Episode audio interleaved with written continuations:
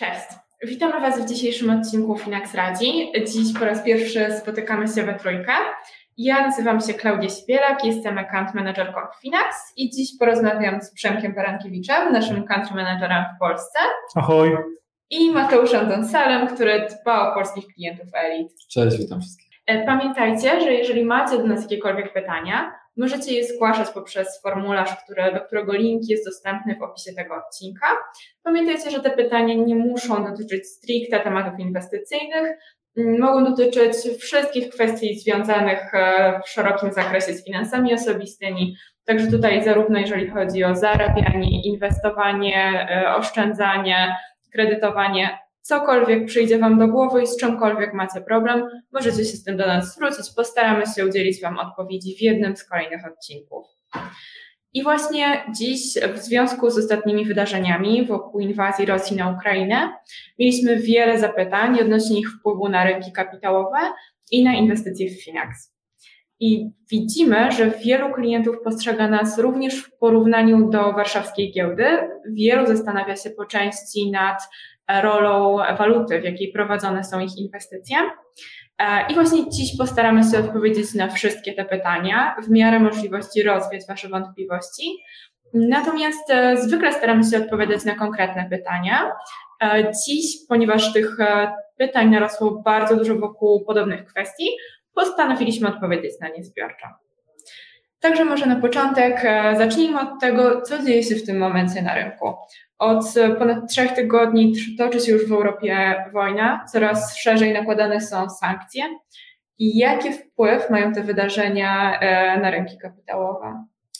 E, tak naprawdę chyba, chyba trudno jednoznacznie określić, jaki wpływ mają te wydarzenia na rynki kapitałowe, bo jest on tak szeroki e, i, i tak naprawdę chyba też mamy tą przyjemność, może nieprzyjemność być bardzo blisko wydarzeń, więc też w Polsce widzimy ich bardzo znaczący wpływ na naszą codzienność, na nasze życie e, i zdecydowanie na, na to, co dzieje się zarówno pod kątem naszej giełdy e, w Warszawie, jak i również w kwestii naszych e, walut i, i siły naszej złotówki.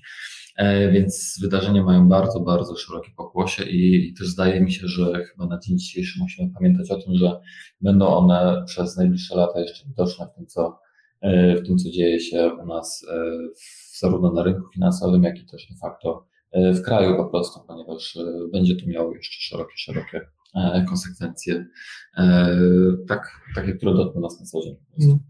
Nie no, rynkami rządzą emocje i to emocje plus pieniądze to nie jest fajne połączenie i to chyba widzimy w ostatnich, w ostatnich ty, tygodniach.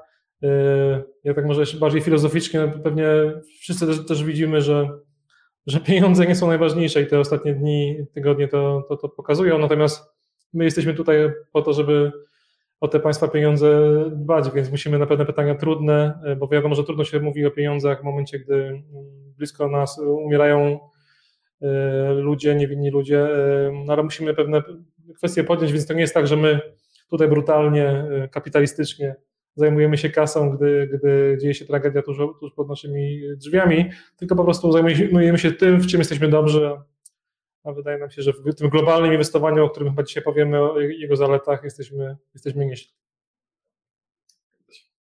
No właśnie, jeżeli chodzi o globalne, a lokalne inwestowanie, powraca jak bumerang takie odniesienie jak home bias. Co to tak właściwie jest? Na czym polega to zjawisko?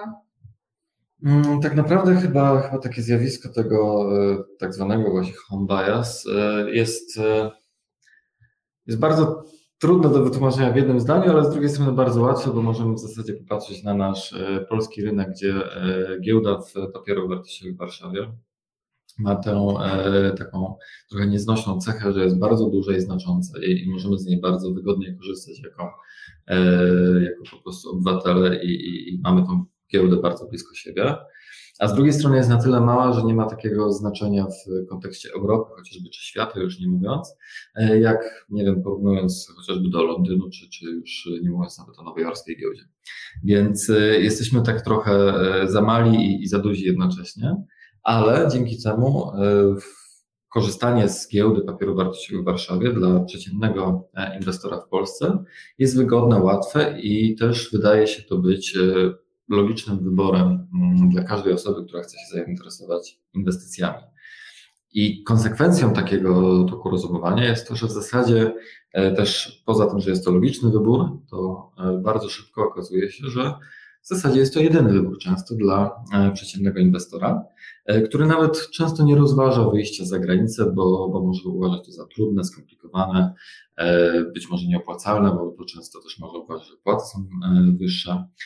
I oznacza to, że często nie podejmuje on racjonalnej decyzji na podstawie danych i, i twardych dowodów, ale taką decyzję, która po prostu jest trochę leniwym e, wyjściem i łatwym wyjściem, bo e, jest mu bliższa ta giełda w Warszawie, więc uznaje, że wie o niej więcej, więc e, uznaje też, że ta decyzja podejmowana finansowa jest naturalnie lepsza. I jest to pewna konsekwencja tego jakby naszego położenia, która często prowadzi do takich skutków, że wyniki takich inwestorów są może nie gorsze, ale, ale mogły być lepsze, może bardziej w ten sposób, gdyby podejmowali po prostu decyzje inne i patrzyli na to szerzej po prostu i dawali sobie szansę na, na w ogóle podjęcie takiej decyzji, a często w ogóle nie ma, nie ma o tym mowy tak. Ja też myślę, że to jest jakby jeden z elementów y, pułapek myślenia, o których często mówimy, o tych finansach behawioralnych i, i y, często się posługujemy tą książką Kahnemana właśnie pod tym samym tytułem y, i tam jest mowa o, o, tej nadmiernej pewności siebie i ona właśnie też się sprowadza do tego, że wydaje nam się, że jak coś jest tuż za rogiem, to tym wiemy więcej, lepiej i, i, i dokładniej niż, niż gdzieś tam analityk y, na Wall Street czy w City. Natomiast wydaje nam się, że jesteśmy specjalistami w tym inwestowaniu w Polsce. No, prawda jest trochę bardziej brutalna, często te właśnie mm, ta bliskość, ta nadmierna pewność siebie nam zakłóca dobrą percepcję tych inwestycji i zakłóca nam faktyczne liczby, więc, więc y, ja tutaj widzę ten, ten, ten problem. Nawet przygotowując się do tego, do tego y, podcastu, wiem, że Mateusz ma fajne, ma fajne wykresy, za, chwilę Wam pewnie pokażę też o, o tym home bias. Ja zrobiłem taką autorską sondę na, na, Twitterze, gdzie zapytałem y, w jakiej inwestycji masz, w jakiej walucie masz większość inwestycji.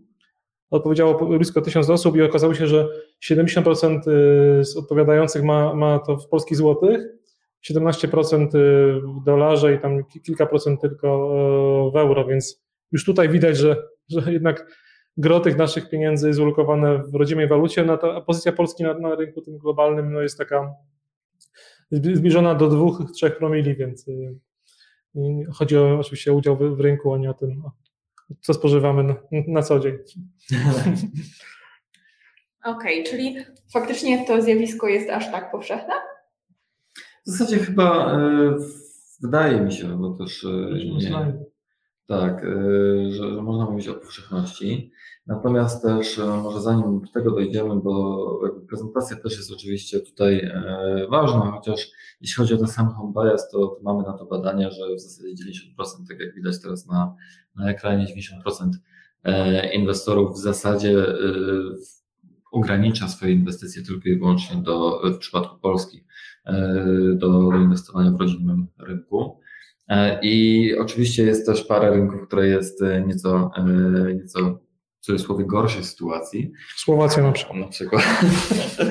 Ale e, też z drugiej strony można popatrzeć na e, szczególnie istotne, wydaje mi się tutaj w tym badaniu, Stany Zjednoczone, e, które nawet w przypadku rynku, który jest bardzo rozwinięty, który ma ogromną historię i, i tradycję de facto inwestycyjną i na, którą, na którym wiele osób się wzoruje, E, to nawet tam e, ilość osób zaangażowanych, inwestorów, którzy są skoncentrowani na tym rynku ze Stanów, e, jest mniejsza niż, niż Polaków, którzy inwestują w Polsce, więc to pokazuje, jak bardzo to zjawisko jest u nas w kraju istotne i jak bardzo wpływa na, na podejmowanie decyzji portfele de facto inwestorów u nas, gdzie kiedy nawet mając do dyspozycji przeciętny Amerykanin, inwestor Amerykanin mając do dyspozycji de facto najlepszy rynek ostatniego dziesięciolecia i tak decyduje się często na po prostu szukanie inwestycji poza e, rynkiem Stanów Zjednoczonych. Więc e, my tutaj mamy jeszcze trochę e, zadania domowego do, do, do dodrobienia pod kątem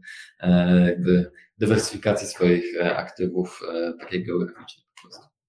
Okej, okay, a patrząc przez pryzmat ostatnich wydarzeń, jakie efekty e, przyniosło właśnie takie lokalne inwestycje w porównaniu z e, bardziej zdywersyfikowanymi? E, ja właśnie chciałem trochę pokazać e, jakby danych na ten temat, bo e, w zasadzie mm, ostatnio pojawiło się bardzo, bardzo dużo pytań e, związanych mniej więcej w luźny bądź, bądź bardziej konkretny sposób z, z tym pytaniem, tak jaki to ma wpływ, co będzie, co jeżeli i tak dalej.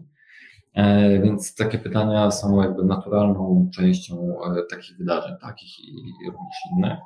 E, I tak zastanawiałem się troszeczkę nad tym, jak to, jak to pokazać, dlatego przygotowałem kilka, mm, kilka wykresów, które pokazują mniej więcej, to są takie przybliżone dane, co by było, gdybyśmy zainwestowali w danym rynku, na przykład środki w 3 stycznia i obserwowali, co się dzieje z naszym portfelem po prostu w trakcie. E, tak też można to łatwiej trochę porównać pod kątem e, różnych, e, różnych aktywów. I przykładowo tutaj widzimy WIG obecnie wyświetlony. Też jakby z, świadomie ten WIG jest wybrany, ponieważ jest to cała nasza giełda, nie tylko jakiś tam wycinek 20 spółek czy 40 spółek.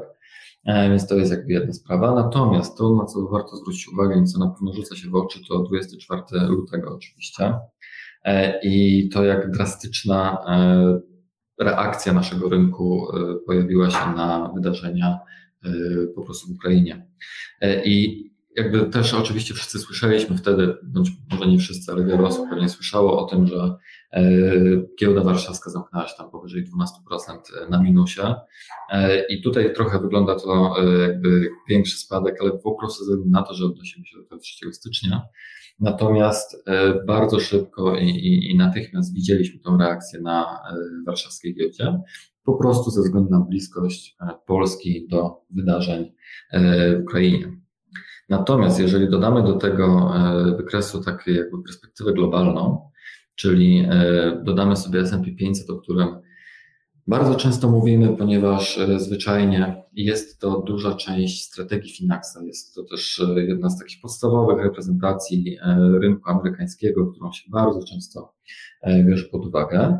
To tutaj pojawiają się dwie takie bardzo istotne i, i ciekawe kwestie. Po pierwsze, 24 lutego rynek amerykański otworzył się nieco później, więc też zareagował zupełnie inaczej i widać, że ta reakcja jest również jest spadkiem, ale z pewnością nie spadkiem tak dużym, jak e, widzieliśmy na, na warszawskiej giełdzie. Na, na zamknięciu chyba był nawet, nawet wysz, wysz, wyszedł na plus ten, ten, indeks paradoksalnie w pierwszym dniu wojny. Tak, więc to, to zupełnie inaczej się e, okazuje, że ta, ta odległość ma, ma, ma znaczenie po prostu.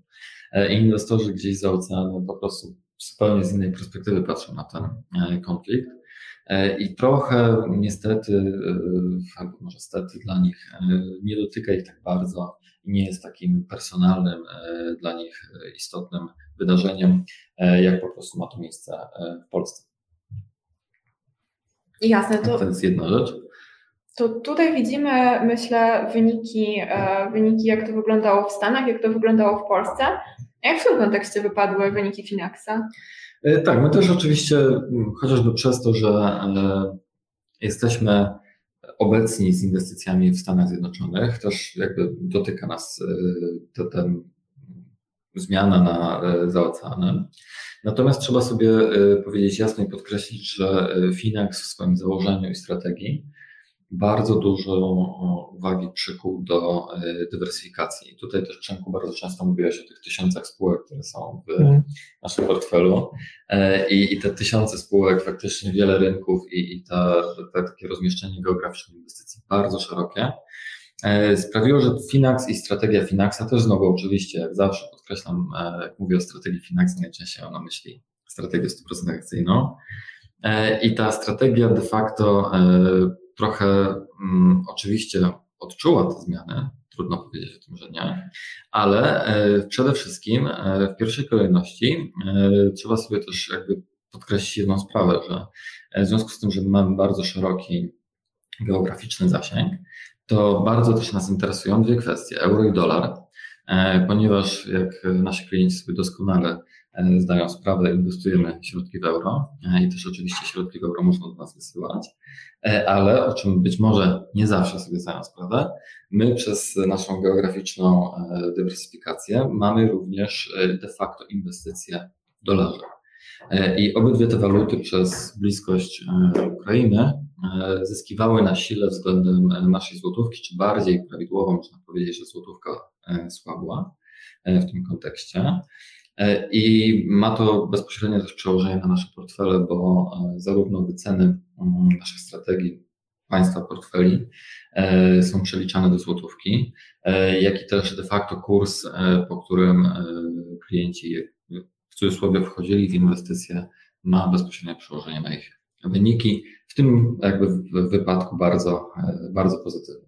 Znaczy generalnie ten złoty jest takim trochę, wiem, że to mało patriotycznie zabrzmi, ale jest takim, e, słaby złoty jest takim amortyzatorem tych spadków, które dzieją się globalnie, nie? czyli e, to nawet nie jest case teraz tej Ukrainy, ale wiele, wiele, wiele wydarzeń z ostatnich lat, no bo co, co chwilę mamy, co dwa lata mamy jakieś niestety dla rynków, ale też dla gospodarek e, wydarzenia typu tsunami w Japonii, czy pandemia, kryzys strefy euro i tak dalej.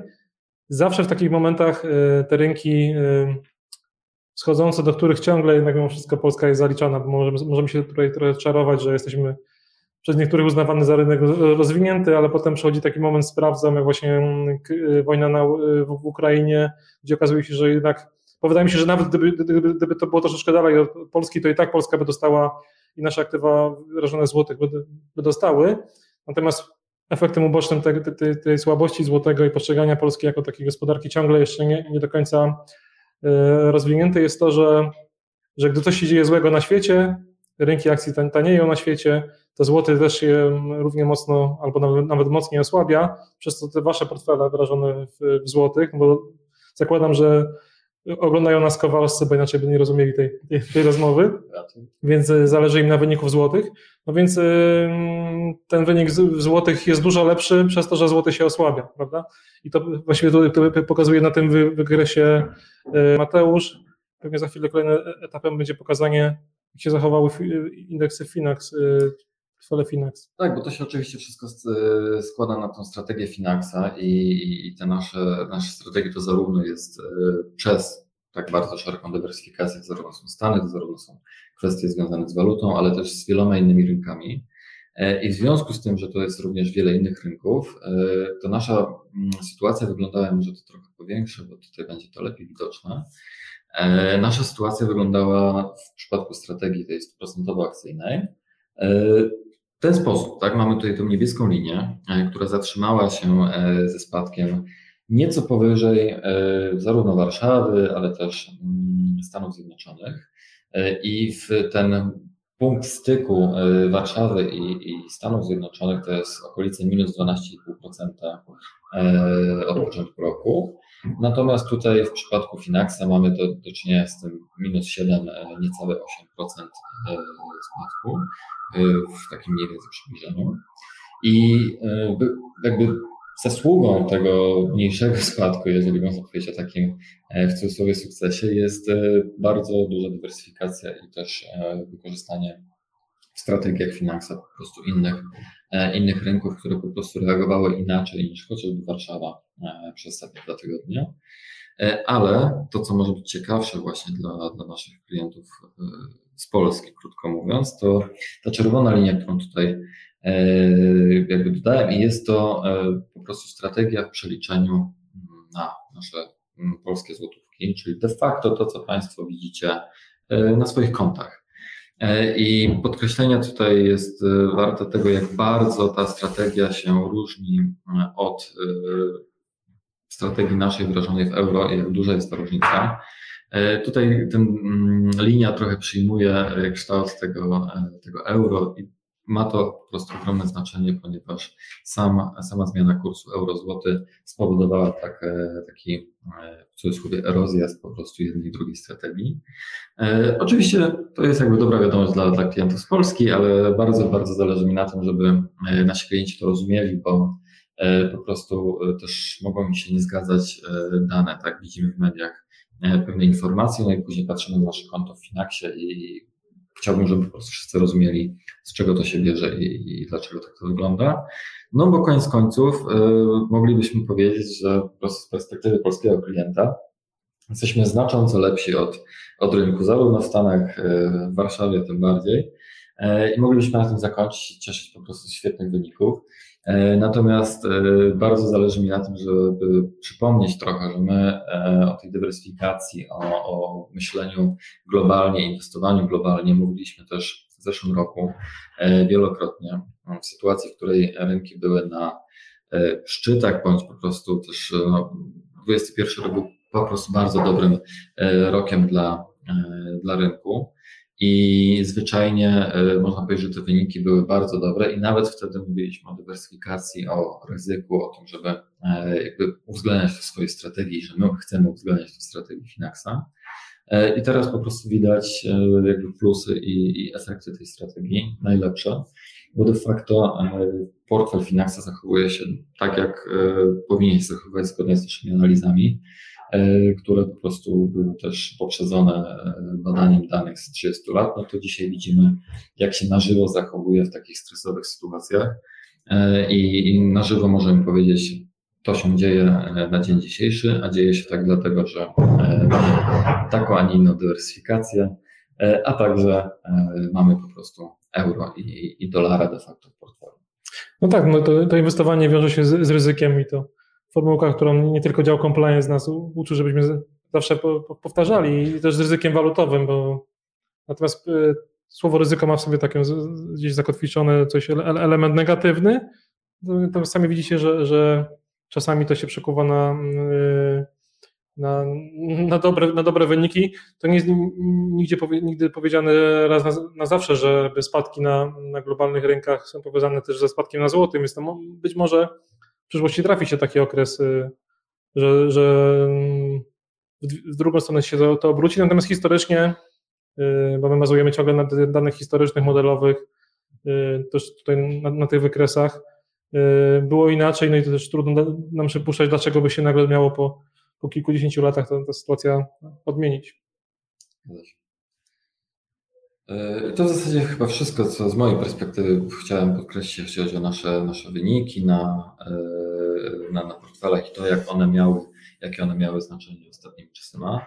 E, tak jak, tak jak wspomniałem, bardzo mi zależy na tym, żeby nasi klienci rozumieli, z czego one wynikają i, żeby też chyba e, rozumieli dobrze to, o czym rozmawialiśmy ostatnio, jeśli chodzi o dywersyfikację przede wszystkim, bo e, na tym podcaście ostatnim, który wspólnie prowadziliśmy, mówiłeś dużo o dywersyfikacji, próbowaliśmy też tą dywersyfikację przedstawić, a, a dzisiaj mamy najlepszy przykład na żywo dywersyfikacji i tego, jak ona funkcjonuje. Dokładnie, tutaj jako słowo klucz po raz kolejny pojawia się dywersyfikacja. Jeżeli macie ochotę, nie mogliście jeszcze obejrzeć naszego ostatniego webinaru z Mateuszem, e, to zachęcam, żeby, żeby obejrzeć, jest dostępny na naszym kanale na YouTube.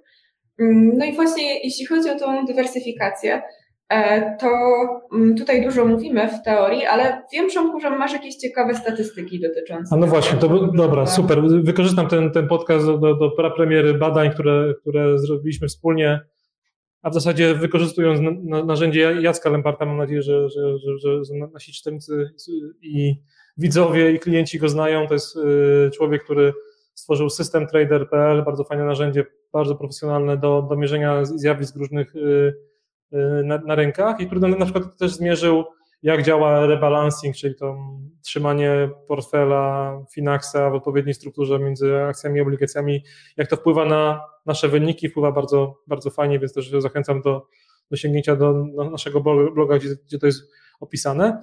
No i też y, rozmawiałem z nim, żeby sprawdzić to, co przed chwilą mówiliśmy, ten, ten wpływ tego home bias y, na wyniki w dłuższym terminie. To jego narzędzie to umożliwiało.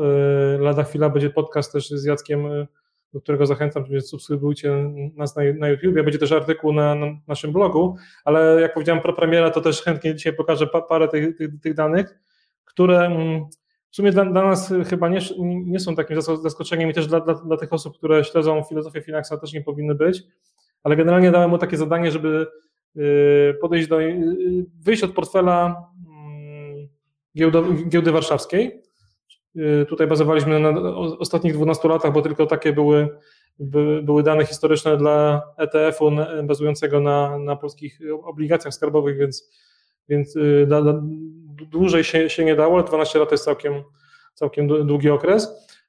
No i Jacek zbadał najpierw portfel czysto, czysto giełdowy, czyli wziął sobie trzy ETF-y, które są obecnie na rynku, Beta Securities polecam, jak ktoś lubi, jest fanem inwestowania lokalnego, o którym dzisiaj nie mówimy w polskie, w polskie papiery, to Beta Securities jest takim dostawcą, więc Jacek wziął trzy ETF-y, które są na rynku trzech głównych indeksów, zmierzył jak to wygląda historycznie, no i okazało się, że powiedzmy tam stopa zwrotu to jest średnio rocznie 5%, y, zmienność tu Państwo widzą, ale tutaj, czyli ryzyko Państwo widzą, ale ono Wam tu w tym momencie niewiele, niewiele, niewiele, niewiele powie, ale też zmierzył maksymalny spadek w tym okresie 12 lat i w procentach i w dniach.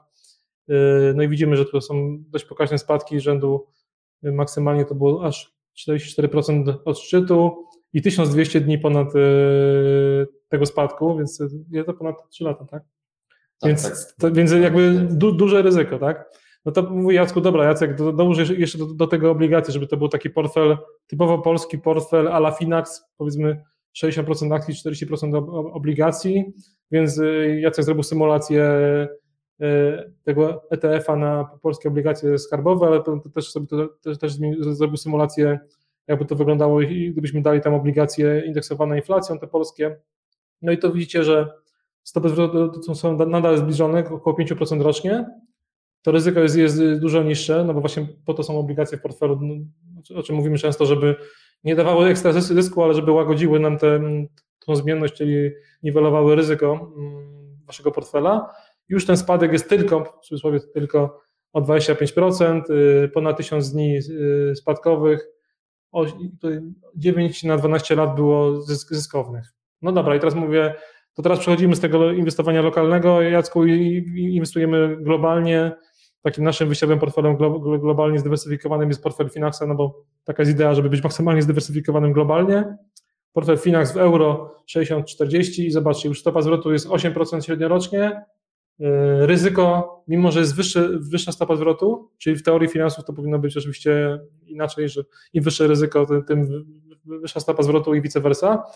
Ryzyko spada, już tylko spadek jest o kilkanaście procent, 300 y, dni tych y, najdłuższego spadku i teraz y, jak za dotknięciem magicznej różdżki jeszcze Jacek zrobił symulację, jak to wychodzi dla Kowalskiego, czyli dla Was, czyli w PLN, czyli w złotym te stopy zwrotu i zobaczcie już średniorocznie to jest 9%.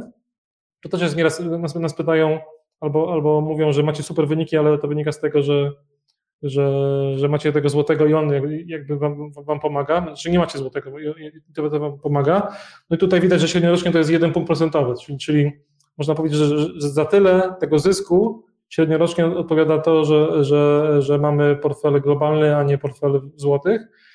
I jeszcze dodatkowo spada znowu to ryzyko, czyli znowu ta zmienność jest jeszcze niższa. Maksymalny spadek jest tutaj już rzędu nie wiem, 10%, czyli bardzo, bardzo, bardzo niewielki. 215 dni y, tego maksymalnego spadku. Czyli paradoksalnie y, im, y, im wyższy, wyższy zysk, tym niższe ryzyko, niższa zmienność. No i to jest takie podsumowanie tego, w sumie co wcześniej mówiliśmy, co wcześniej pokazywał Mateusz w tym krótkim terminie. No w długim terminie też to się, też to się okazuje prawdą. Szczegóły wkrótce, więcej w tym, tak jak mówiłem, w blogu, w podcaście z Jackiem, który pewnie będzie miał swoje jakieś dodatkowe uwagi dla niego, jako dla trochę badacza, naukowca, te 12 lat to jest ciągle krótki okres. No i pewnie tak jest, no bo jak patrzymy na, na, na rynki w perspektywie ponad 100 lat, no to te 12 lat wcale, się, y, wcale nie są długim okresem, no ale nie mamy, nie mamy dłuższych danych, danych dla Polski, więc y, bazujemy na takich i one się, się bronią na razie. Dobra, słuchajcie, to może jeszcze na koniec zapytam Was e, tak krótko, gdybyście mieli przekazać jedną radę dla naszych słuchaczy, którą powinni zapamiętać z tej rozmowy, to co by to było? Może Przemku zacznij. No, dla mnie, tak mówię, inwestowanie, to powiedziałem, że raz, inwestowanie się wiąże z ryzykiem, dużo większym ryzykiem jest, jest nieinwestowanie i, i to inwestowanie w okresie niepewności jest tak samo dobre jak w każdym innym okresie.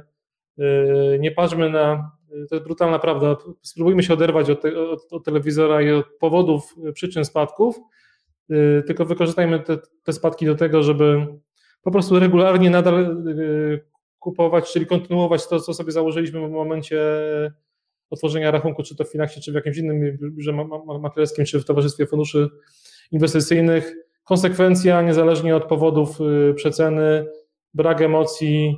Y, pewnie Mateusz zaraz powie, że wyłączenie telewizora, bo, bo wiem, że to kilka razy polecał, polecał naszym y, klientom.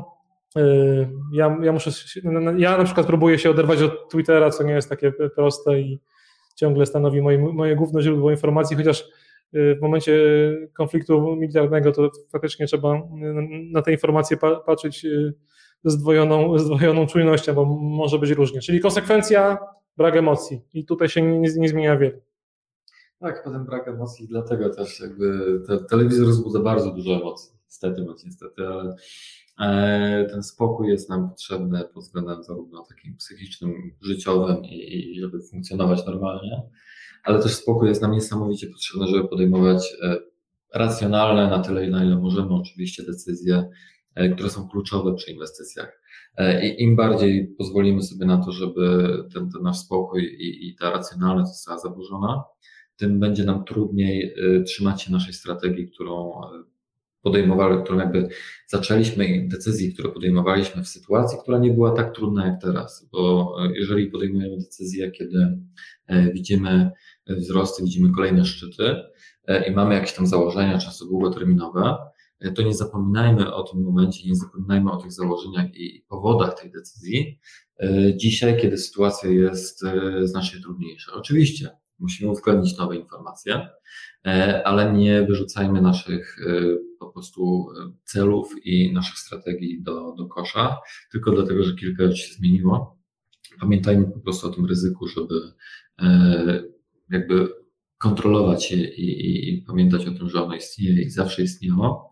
E, to, że teraz się pojawia jakaś dodatkowa zmienność, to jeszcze nie znaczy, że coś się zmieniło takiego kluczowego dla, dla naszej strategii. W przypadku Finaxa strategia E, są przeanalizowane i przebadane w tych 30 latach przynajmniej, więc e, też przechodziliśmy już przez podobne, e, podobne momenty w historii, więc jakby spokój chyba jest najcenniejszym elementem, jaki możemy dodać jeszcze do, do naszego portfolio inwestycyjnego, krótko mówiąc. Bardzo. Myślę, że z naszej strony to będzie wszystko na dziś. Jeżeli macie ochotę, zachęcam do śledzenia innych naszych formatów, na przykład Janosika, którym Przemek pyta zawsze swoich gości o to, e, czy inwestują globalnie, czy lokalnie. Także jeżeli ciekawi Was, jak inwestują inni ludzie z branży, to zachęcam. E, śledźcie nasz e, kanał na YouTube, śledźcie nasze kanały społecznościowe.